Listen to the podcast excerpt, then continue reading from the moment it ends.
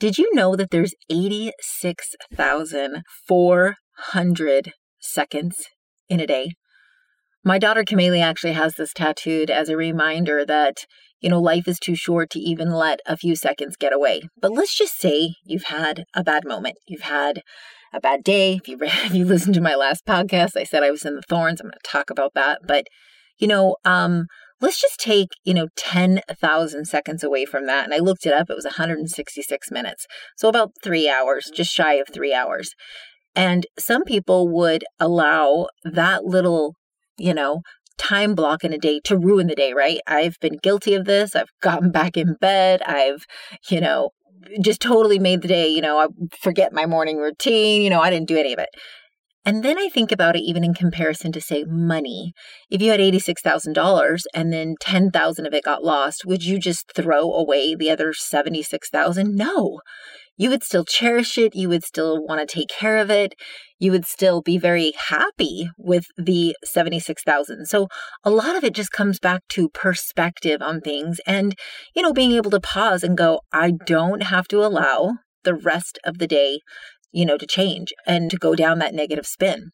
But I actually wasn't really going to talk about that on today's podcast because I wanted to talk to you about the R A S and that filter that we have on our brain and that we get to choose, we get to decide, you know, it's really primarily up to us and our environment what goes into that filter. And it really, really matters to get clear and to have clarity on what we want in life.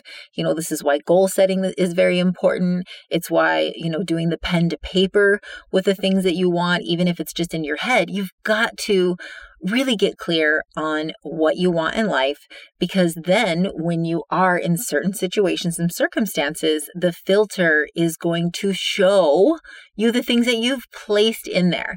So, you know, a great example is thinking about your name. You know, you can be in a crowd of five hundred people, and if someone clear across the room says your name, you're going to turn, you're going to hear it. And that is because that's in your filter. And there's certain things that are just deeply rooted in there based on, you know, your beliefs, based on the things you talk about often. You know, um, I gave an example of this in a podcast before about what's in your filter. And me and my brother went on a road trip and we talked about R Vs and wanting to rent one. We even searched them up. And, you know, we just, it was just a conversation. Now, two days later on the drive back, same exact, you know, highway, what do we see? R V parks everywhere. We see R Vs all over the freeway. And we laughed about it because now we had placed that in our reticular activating system. So as I, you know, did this last podcast and mentioned being in the thorns, I was reminded that I don't have to stay there. You know, I've got eighty-six thousand four hundred seconds in a day. I don't need to stay in the thorns. Maybe I have moments in the thorns, but I want to stay in the rose bushes. And let's face it, it's a choice. It's a choice. And a lot of us don't like to take ownership. I don't always like to take ownership of this, but I need to choose and place in my filter the good things. Now, for the last, you know, gosh, quite a while, since even before January, And and it really got, you know, intense in January when I met John Maxwell. After meeting him, I have, I write my goals every day. And one of those goals is to collaborate with John Maxwell. I don't know what that looks like. I don't know what that would entail, but I just know I love everything that he represents and stands for. And it was like, I, I want to collaborate with him. And so again, I got clarity. I got really clear on what I wanted.